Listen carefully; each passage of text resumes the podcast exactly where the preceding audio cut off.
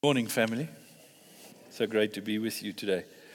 I wonder if you can, in your Bibles, go to the book of Ecclesiastes. So, if you have a device, it's quite easy. You just scroll till you find it. It's around about Psalms, uh, Lamentations. If you found Lamentations, you've gone to the darker side of it.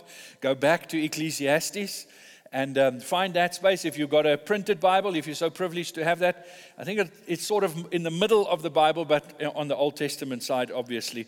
Uh, and uh, let's go to Ecclesiastes. And uh, there's a well known scripture in Ecclesiastes 4, verse 9. And I'm just going to use four, uh, three verses out of this chapter today.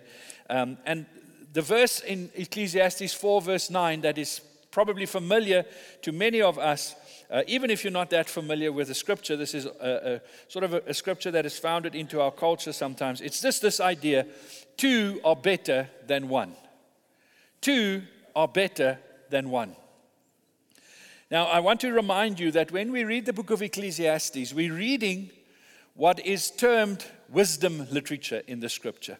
The Bible has a number of genres, different ways that it is written. The whole of the scripture is God breathed and God inspired and is the word of God, but He did it in different ways through different types of scripture. This is what we would call part of the wisdom literature, like the book of Proverbs is wisdom literature. Uh, Solomon loved gathering wisdom. And so the book of Proverbs is this gathering of wisdom sayings and, and just people's thinking about how to live life and how to live life successfully. That he compiled and he made this fantastic book of sayings that we could say would be generally true in life. Every one of the Proverbs, sayings of the Proverbs, aren't necessarily always what happens in life, but they would be generally true of life in different experiences. It's important that we know that because sometimes if we treat the, the, the, a book of the Bible like the book of Proverbs in the wrong way, we are actually not appropriately engaging with that material. Because sometimes what people do, for instance, with the book of Proverbs, is they'll want to make it statements that are promises or absolute truths. One of the famous ones, for instance, is if you raise a child in the way they should go when they're old, they will not depart from it. Now, if you understand that that is in wisdom literature, you know that that is Solomon making a statement about life and how it generally works. And I think we can all agree with that that generally it works that if you raise a child right, they will sustain and keep on that path for the rest of their lives. But how many of you know it's not always true? So, what some people do is they take a statement like that and they make it a promise. They say, This is a promise of God that you, if you raise your child right, they will never depart from it. And then we get into trouble. Because how many of us know that Good parents can sometimes have children that take a bit of a walkabout. And you sometimes have good children with parents that aren't that great. And generally true in life that if you raise children right, they'll stay with it, but it doesn't always work that way. It's wisdom. It's wisdom to treat your children, to teach them the right things from, from when they're small. But we can't say to somebody, hmm, there must be something wrong with you because your child has gone off the rails a little bit. Didn't you train them right? You can't do that because it's, that's not what that scripture is intended for. The book of Ecclesiastes go into that kind of general category of what Solomon is doing is he's thinking about life. He's thinking about how do you live life? How, how, what are the general principles of life? And he observes things and he writes and records some of his experiences. And so here in Ecclesiastes 4, he's writing for us, recording for us some of the observations and experiences about this idea that two are better than one. Now, I don't think this is a revolutionary idea or a unique idea. Two are better than one. I think it's the kind of idea that we would all agree with, that we would all know in some way, that it is generally true of life that two are better than one, that we want community, that we want to be part of something, that we want to feel connected, we want to belong. Would you agree that that would be generally true of life? I say generally because sometimes I, I just want to be on my own. Sometimes one is better than two. Amen? Okay, you don't believe me. I know you. You know, when there's one bowl of ice cream left, one is better than two. I have a secret spot in my house that I'm not going to let out because my children will find it, where I hide the things that I want to eat. Because I have these ravaging individuals that live in my space. It's generally true that two are better than one. And society thinks about this. In Africa, particularly in the Southern African and East African context, we have this social construct called Ubuntu. Ubuntu is, is an African way of, of describing two is better than one. It's when, when we believe, as uh, Dr. Dennis Kilama from Uganda puts it, my humanity is caught up in yours. I'm a person because of other people. I'm connected. I belong. Two is better than one. I'm not just one on my own, but I am who I am because of the people around me. It is this idea that social harmony is the highest good. That for a humanity to exist and, and have the best possible life, it needs to involve social harmony. And so every cultural grouping across the world in its major definitions and even in its more broken down specific definitions would have a way that they treat this idea of community, of two are better than one. In our African context, there's a lot of thought going into right now of how we are seemingly losing the sense of Ubuntu. Particularly in an urbanized African context, many are decrying the fact that Ubuntu is getting lost. There's a sense of togetherness, of two are better than one, that we're trying to figure out now, what does that look like in this modern day and age? Now, perhaps if you come from a, a more westernized space, then you treat those, that idea of two better than one a bit differently. You have a different definition, a different expectation, a different view of how community is lived. Perhaps in some cultures in the world, when we talk about family, for instance, family is a, is a term that includes quite a lot of people.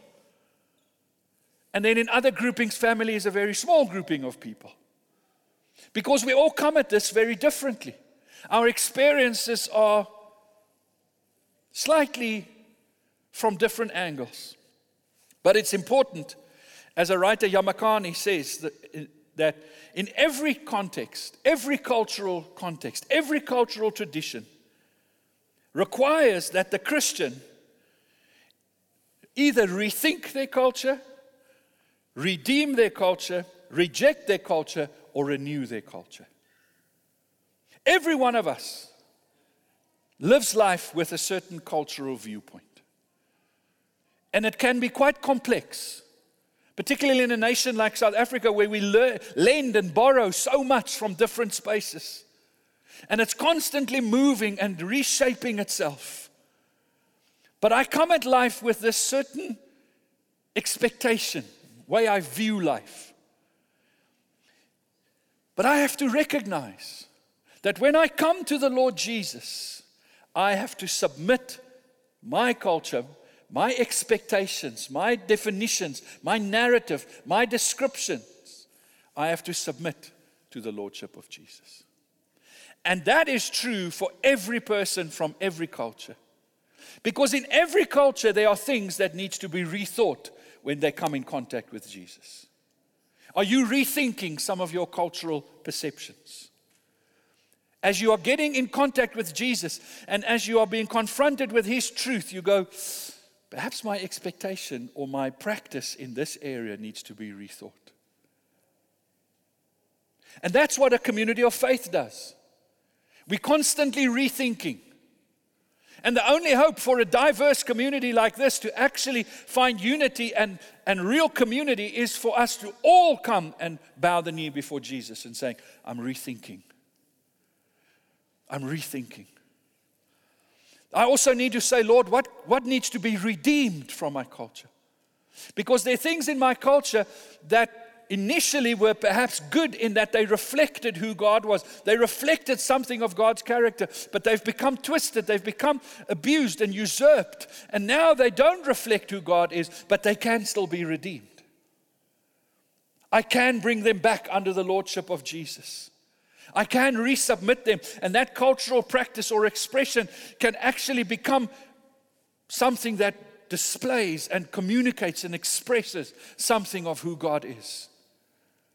Sometimes, for instance, we have art, we have music, we have cultural expression, but it's been captured by culture and used for wrong things, but it can be redeemed. It can be brought back. It can be brought into a space of the light. So some things I need to rethink, some things I need to pray how to redeem them. But there are also things that needs to be rejected. There are things in, in all of our cultures that absolutely cannot be redeemed because they communicate the lie of Satan. And we need to understand and reject those. And many of you sitting here to me, listening to me talk at this moment or watching online, you are aware that you are sometimes struggling within your own family because your family has certain traditions and, and, and ways that they celebrate and do certain things. And as a Christian, you can no longer go along with that. And you're having to reject the practice without rejecting the family. And you have to find ways to show love and honor and respect to your family while not participating in some of the cultural expressions. Because some things are, they need to be rejected. You cannot live with them. And it becomes quite a tricky space sometimes. Which one is redeemable? Which one must be rejected? But that's where a community of faith also really helps. And then the last thing is some things need to be renewed. Because there are things that we can do new as the church. That we can we can say the culture around us is going this way, but we're actually doing a new thing and we're going the other way because we are renewing culture. And that's how we are the salt and the light. We're consistently submitting everything to the Lordship of Jesus. And so I want to request today that, or in this series, as we're talking about community, that our ideas of community becomes one of those things that we surrender to the Lord Jesus. Because the challenge is, as we talk about community, every one of us comes at this topic with a thought pattern already ingrained in us, with its expectations, its rules, its clarifications, its categories. We come to community and we have an understanding of it already. And we have to all come and say, Lord Jesus, I surrender my understanding of community to you. Help me rethink community. Help me redeem what needs to be redeemed. Help me reject what needs to be rejected and help me to renew community. Because in that way, we can all be moving towards something beautiful. And again, I, I don't think we're going to achieve that on earth. But if we're moving in the right direction under the lordship of Jesus, we will be experiencing something of it already. He's the Lord, He's the Master a guy by the name of Paul Tripp argued in a, in a book that he wrote. He said, We weren't created to be independent or self sufficient. We were made to live in humble, worshipful, worshipful, and loving dependency upon God, and in loving and humble interdependency with others. What does that mean, Lord? Help me understand what interdependency with others looks like because my culture has a whole lot to say about that. And perhaps some of it needs to be rethought. Some needs to be rejected, some needs to be redeemed, and some needs to be renewed. So if we go back to Ecclesiastes 4, what the writer here does for us is he takes a very practical look at life. And he says, Two are better than one. Community is something you need. And he, he's going to share four experiences with us where he's observed that community is really helpful. So he's very practical. And I want to highlight these four for us quickly. In verse, the, the second half of verse 9, he, he highlights the first common human experience, general human experience, where two is better than one. And he says this in work, two is better than one. In getting the job done, two is better than one. He writes this he says, because they have a good return for their labor. Two are better than one because they have a good return for their labor. How many of you are humble enough to admit that you need other people if you want to get something done? About half of you. Now, if you're sitting next to your spouse and you did not raise your hand, don't be surprised if you get a funny question on the way home. Hey? I mean, there's not a lot in life that I can actually achieve all on my own. I know we have this philosophy of if you want something done right, do it yourself. Amen? You, hey, you're all sitting there like so holy, not us. I don't have any of that in my life. Yeah. But if you think about it, I can't even bring the bacon home without somebody else because I have no pigs. I need to go somewhere for so much in my life. Think about how much every day you depend on other people to get stuff done. I watch my children, they, they do a lot of group work as they study. You know, it's this modern way of education is group work. And group work is fantastic when everybody's working. But how many of you know often group work is one person doing all the work while the rest is just coasting along and sharing in the marks? Group work is fantastic if every person owns their own responsibility and brings their gifting fully to bear, then you get something that is better than what any of them individually could do. But it's part of our wrestle and our struggle as human beings.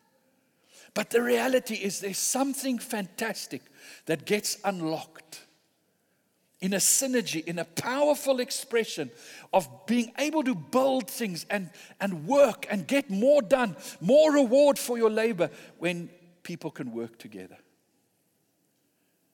And it's a skill that we have to learn and develop and grow in. That I think begins with this humility this humility of, I need you. But a humility that comes with a humanity that says, I value you not just because of what you can do, but who you are as a person. And there comes something beautiful that works together. I mean, we see it sometimes, for instance, very practically here in the life of the church. Sometimes we, you know, you come across a person or they come to you and they, they desperately need help in some way. Perhaps it's something like a person struggling with depression. Now, the best way to help that person is if a bunch of people work together. If it's real clinical, you know, struggle, diagnose real problem, then what really helps is if the spiritual leaders do their part, do the prayer, do the scriptural encouragement, walk with the person, pray. At the same time, the professionals like psychologists, psychiatrists, counselors do their part.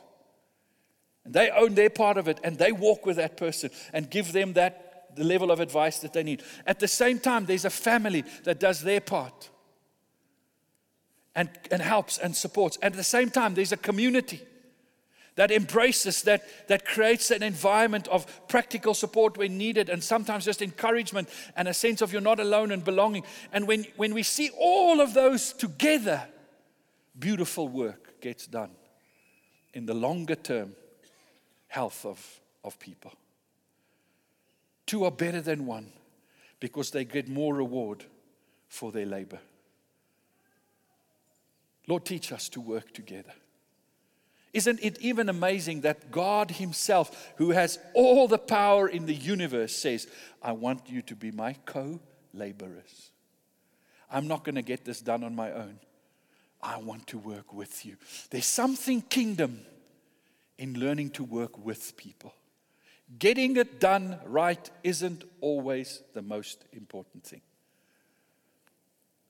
Sometimes the kingdom, and on your front line, can you become a person that actually changes the culture of your workspace? Because you become a facilitator, a person that mobilizes a place where people can work together because you have a humility, you have a generosity in you by the Spirit of God. You have an understanding for people that the Spirit of God gives you. So you can be somebody that just moves things to a next level. The second thing he says is not only in work are two better than one, but in failure two are better than one. In Ecclesiastes 4, verse 10, he says, If either of them falls down, one can help the other up. But pity anyone who falls and has no one to help them up. How many of you can say, Amen? I know from experience that that is true. Because, newsflash, people, you are going to fail. I'm sorry, I'm, I'm not meaning that demeaning or in any way. It's just you're human. That means you have limitations in your capacity and capabilities, and because of that, you're going to fail. And it also means you have some problem, some brokenness, some sin in your life, and because of that, you are going to fail. It's going to happen. And how many of you know when we fail and there's people around to help us, it is so much better? Sometimes you've had somebody close to you fail and you've been able to help them up. But my experience is that we struggle when we fail to actually be helped. You know, it's part of what we do uh, in church leadership. Is our jobs are to help people through many different of their lives experiences. But sometimes you you have a person that you know and care about and you love them and they fail. Sometimes it's because they've been doing something quietly and secretly for a long time and nobody knew about it until the day it explodes. And it suddenly becomes a very visible failure. And now you have this person and they've literally, it's like they've fallen. Here they are, lying next to me, they have fallen. And so I come up to them and I say, Yo, I'm so sorry to see this happen in your life. Can I help you? And they're lying down there and they're looking, I haven't failed. I've not fallen. What are you talking about? I've just decided that I'm going to live life from a different perspective. You know, who said that life has to be lived vertical? I'm going to live life horizontal from now on. How dare you judge me and look down upon me because I am just lying here? How dare you call this failure? I'm not failing. I'm just, you know, going through life differently now. And you're going, no, my friend, you have failed. You're not supposed to be lying in the dirt. That's not God's plan for you. Come, let me help you. No, stop it now. You're just making me feel bad. Ever been in a situation like that? I've been in a few. I'm still in some. And it's frustrating at those moments because you're going, it's not that difficult. You can get up and move on. But as people, we sometimes get to places where we would rather live life horizontally and lie down and just suffer and just be in our failure than having to actually get up. And that's why we need people. Because I, I, I loved, I remember when I was young already, I read this statement where somebody said, Righteous people, I wrote it in front of my first Bible. Righteous people aren't people that never fail, they are people that just get up one more time than they've fallen. They keep getting up. And sometimes the hardest thing in life is I've failed, is to actually admit I have failed. So that somebody can help me get up again. And say, I'm sorry. Those three words are so valuable in life. I am sorry. How many times do parents have to say that to children?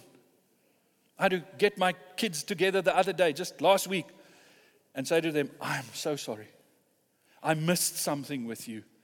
And I just want to say, I'm sorry. And I explain to them my struggle and, and so that they can help me. Now, when I say help me, I'm not making my problem their responsibility. It's my responsibility. I own it. But I have a humility to go, I need help. I'm sorry. You see, sometimes we've fallen. And the first thing we have to do so that we can get up is just say, to somebody, I'm sorry, I'm sorry, I failed. And then sometimes it's a little bit more work than that because I have to go to this person and say, I'm so sorry, I failed you. Then I have to go to this person and say, I'm so sorry, I failed you. I'm so sorry, I failed you. And I have to perhaps go to a number of people. And sometimes I might even have to say, listen, I know my failure cost you dearly. And by God's grace, I'm going to work and try and find a way to, to find a way to restore to you what you have lost because of my failure. Now that's hard work. And sometimes we don't want to do that. But can I tell you, that's the privilege of community. I have such appreciation for people that failed in community and stayed in that community and corrected their failure and grew in that community. I have appreciation for the humility, the strength of the person, as well as the community, the grace of the community. You see, our way of dealing with it nowadays is I fail in this community, so I leave them and I go and try and repair it in another community. Now, there are times when that's right, but that's not always. Sometimes the greatest growth for the whole community and the individual is right here where I've made my mistakes, I'm going to fix them. And there's something beautiful and redemptive. 2 Corinthians 5, for instance, talk about a situation like that. But I have to be humble enough to say, listen, people, I'm going to fail from time to time.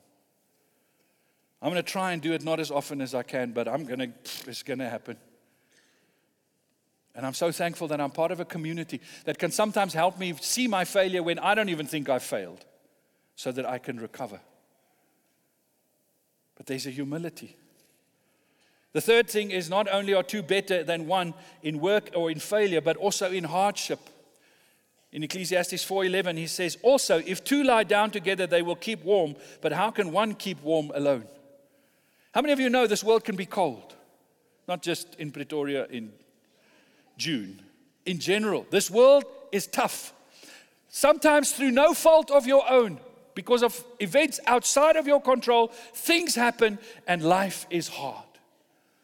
Sometimes you get retrenched and you were so good at your job. It's not your fault.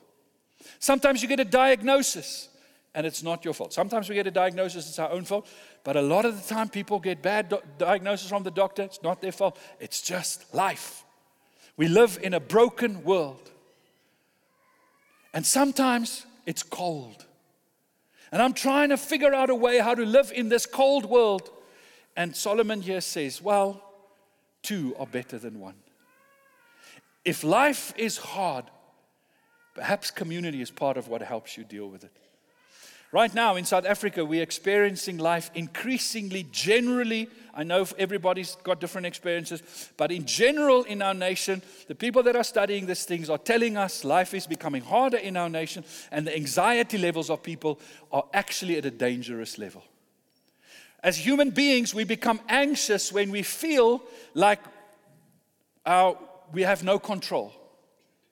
When we're doing the right things, but we're not getting the right results, it produces anxiety. We also feel anxious when, and I'll talk about this just now a bit more, but when there's no recourse for us. If somebody does something to harm me and I can't do anything with that and go somewhere to an authority that will actually look at my problem and solve it, it causes anxiety. And all of those are conditions for trauma. So they're saying that South Africans are going through a compounded period of trauma. We had stuff happening before load shedding, then we had load shedding, and now we've got, ach, not load shedding, uh, COVID, and now we've got load shedding, and, and, and, and. And so we, life is tough. What do we do about that? What do we do in a nation and in a space where we sometimes feel like, man, alive. No matter what I do, it just doesn't seem to produce good results. And when bad things happen to me, I don't know where to go because it feels like just the authorities sometimes just don't care. It causes trauma. But one of the things that I think we all know is two is better than one.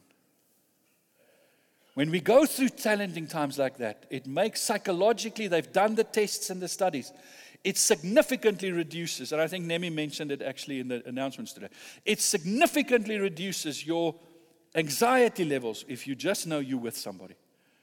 I've told you the story possibly perhaps, but I had this experience once where I love scuba diving. So we went scuba diving off Sodwana once years ago. And you know, when you go scuba diving, it's an environment where there's lots that can go wrong, so you're a bit vulnerable. And so, what you normally do is you're a group that has what they call a dive master, a person who's in control of the whole thing and that looks after everybody and makes sure everybody's equipment's right and conditions and that knows the area, that can orientate, navigate, take you to the right places, all of that. But then they also pair you up in what they call buddies. So you have a buddy because you have to look after each other. So before you submerge, you check each other's equipment. You, you're always aware of each other. You swim together, underwater, everything. So this particular day, we were diving. The sea was a bit rough and um, the conditions weren't ideal. And what you do in a conditions like that is you, you know, you dive off the boat. If you're diving off the boat, I think we were diving about 18 meters, which doesn't sound a lot, but it's quite deep in the water.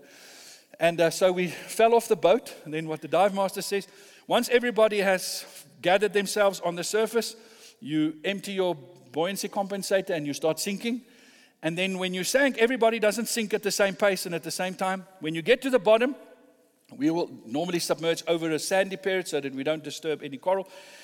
But when you get to the bottom, everybody goes knees, on their knees on the, on the bottom of the surf of the seabed and just wait there for everybody. And then the dive master will check everybody's okay.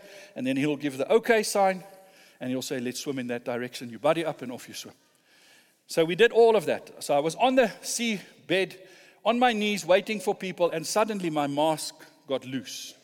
And I was trying to put it on, and it just went, popped off my face.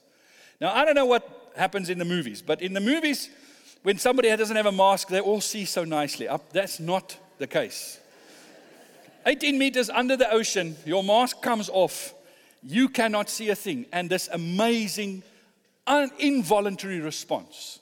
Your breathing picks up. and your little gauge goes because you're sucking air now, because you are anxious. And I was reasonably experienced, but in that moment, I was trying to fix my mask and I couldn't get it fixed because I couldn't see, and the anxiety was increasing. and I could feel this anxiety. And everything in me just wanted to swim up to the top. But now I knew, don't. So so my friend comes and he comes and he takes the masks out of my, my mask out of my hand because he can see, so he can fix it. But then he does the most amazing thing. Not only did he take my mask, but he took my hand and he put my hand on his forearm. So that while he was fixing my mask, I felt his presence. And guess what happened? In that instant, when I took hold of his forearm, my breathing went my whole body relaxed because suddenly I'm not alone. Life is cold, but I'm with somebody. And let me tell you, none of us know how cold life can get until it happens to us. But it makes all the difference. Now, let me, let me just give me a little bit of leeway here today. I believe in the power of prayer. I believe that every problem I have, I can bring to the Lord in prayer. I believe He hears my prayers and He answers my prayers. I believe in miracles. I believe in praying for the sick and setting, letting them get healed. I believe in all of that. But can I tell you, sometimes you end up in a space where it feels like God is not answering your prayer. I've prayed for enough people over long periods of time that have struggled with an illness only to bury them eventually. Where you go through those battles of, Lord, where are you? Where you feel like your prayers aren't answered. Now we know God answers every prayer, but how many of you felt, we've spoken about this last year in our prayer series, how many of you felt like, is God around? Has God left? Is God occupied somewhere else? What's going on? Sometimes you've lost your job and you're praying and you're crying and you're desperately beating like your hand against God's chest and it's just quiet. It's just silence. Sometimes, as Christians, we've done everything we know to do. We've prayed every prayer. We've quoted every scripture. We've sowed every seed. We've been doing everything we can. And yet, the change that we need doesn't happen, the breakthrough doesn't come.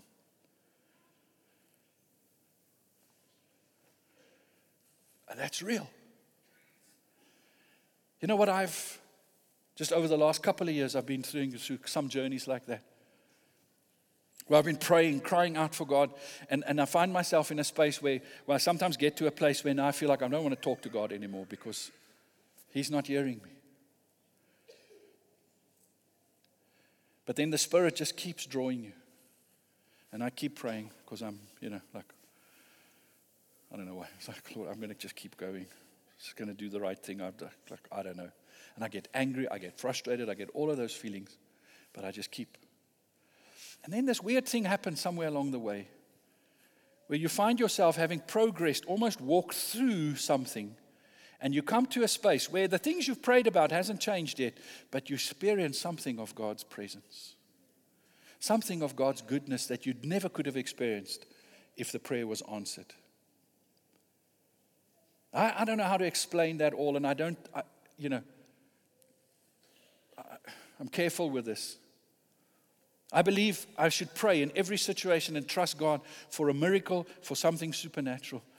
But the same God that I trust for the supernatural is the God that I trust when the supernatural doesn't happen, when the answer doesn't come, when the solution doesn't present itself. If I'm dying while I'm praying for something, it's the same God I'm trusting. That's the only way I can live. And I want to tell you that that's where a community is so wonderful. Because not only does a community come alongside when, when life is hard and just allow us to put our hand on something tangible and say, You're not alone, which sometimes, by the way, is what God does. But a community also helps me see others that have gone through things that I fear and I trust I can I never want to go through that. But I see them go through it without losing hope, without that sense of utter collapse. I see their pain, I see their struggle, but I see their faith. I see their resolve, and it strengthens me. I don't, I don't think we must try and create a space, a sense in our community where if you're part of this community, if you have a problem, we're going to pray for you and it's all going to be all right. How many of you know that's not real? It's not real, people. I'm so sorry to say that. Now, the challenge is sometimes God does the miracle. Like God released Peter from prison, but John the Baptist got beheaded. Now, what we do with stories like that as people is we want to find a nice narrative that will solve that conundrum for us. So we find some reason why John failed and why he didn't get saved from prison, and some reason why Paul's faith was greater and he did get saved from prison. Can I tell you, it does not work like that. There are situations where that can happen, but there are many situations where it's not a linear understanding that creates that. And I don't want to create insecurity with you. I know you've got hard lives and tough lives, and perhaps you've just come to church this morning to say, if somebody can just pray with me, my problem will be solved. And we're going to pray for you, and we trust God for your problem to be solved. But can I tell you, even if your problem doesn't get solved, God loves you, and He is faithful. And He has got good things in store for you. And read Hebrews 11 how many of the heroes of the faith died without ever seeing the promise come to pass. But guess what? They're living in the fulfillment of their promise today, where there's no more pain, no more sorrow, full life. And that's what community does. Community, two is better than one in hardship, and then the last one is two is better than one in safety. Because, like I said earlier, Sometimes there are people that are out there to harm you. We saw the crime statistics released this week, didn't we? We forget that by every statistic, there's not only a victim, there's a perpetrator. There's somebody that, for some reason, in that event, went out to harm somebody. Whether that's gender based violence, whether that is you know, white collar crime, whether that is house robbery, somebody, for some reason, made a decision to say, I'm going to go and harm somebody. And it's to the scale in our nation where I, I think we are realistic to know that our police and our judicial system aren't going to be able to deal with it. It leaves us traumatic. It leaves us traumatic. How horrible is it when you feel that sense of somebody's doing something against you and you don't know where to turn to address the problem? Now, I'm not saying that the police can't do a lot. And I've had encounters with police people that are fantastic, that goes the extra mile, that works a, a situation, that But the scale of it is just too much. But two are better than one. Two are better than one because when I am, have had something happen to me, I'm so grateful. You know, one of the first things I'm grateful for when another human being does something to harm me, I've got people in my life that balances the story out. That I can turn to and say, Thank you that in you I know kindness and grace. That can feel my pain with me and help me and keep me sane and keep me reminding to forgive, keep me reminding to hope, to not let this thing define me. If I'm on my own, I don't think I'll do it. But I think we all understand that. Last verse. But then he ends with this little bit of a dogleg turn that he suddenly makes. All along, he's been saying, Two are better than one. Two are better than one, two are better than one. Then he concludes his thought with this A cord of three strands is not quickly broken. I thought we are talking about two. Now suddenly we're talking about three. What's going on? Because what is he doing? He's taking our human experience, our human need, our common general life, and then he's adding something to it. And he says, Not only are you trying to survive with two people, which already helps a lot. But let me tell you, there's a third. And that third actually makes all the difference. And that's Jesus. That's Jesus. He's coming and He's with you. And sometimes life makes no sense, but Jesus is with you. Sometimes there's no answer for the wrestle, but Jesus is with you. Sometimes there's no quick solution or no solution that even seems to be coming on the horizon. But Jesus is with you. And that's where our ultimate hope is. And so that, as we've been saying on this series, our hope is not in community as we define it, but in that which is what Jesus defines. So I go back to where I started. We want to say, Lord, help us rethink how to live in a context like this. We need to be an expression of the kingdom in a context like ours where it's getting harder and harder. We can be a kingdom expression. We can be a community that puts out our hand to people around us that are traumatized and suffering and take their hands and put them and say, Here's something tangible. Here's something. Hold on. And sometimes those people aren't going to find Jesus before they find us.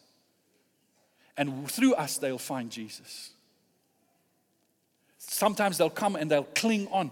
And, and they may be those people that are lying on the ground and saying, Don't stop judging me. Stop telling me I've, I've failed. I haven't failed. I'm just living life from a different perspective. And we're just not going to give up on them. Just going to say, Well, I'm here. I'm going to love you the best I can. I can't come down there and lie down next to you because then we both need somebody else to come and help us. And I know it may irritate you that I'm standing next to you because that reminds you that you should actually also be standing, but you'd rather want to lie down. And I'm sorry that that causes that feeling in your life, but there will come a day when you will need to have somebody stand next to you. Is that okay? Won't you stand with me? Or worship team, you guys don't have to join me. I'm going to end.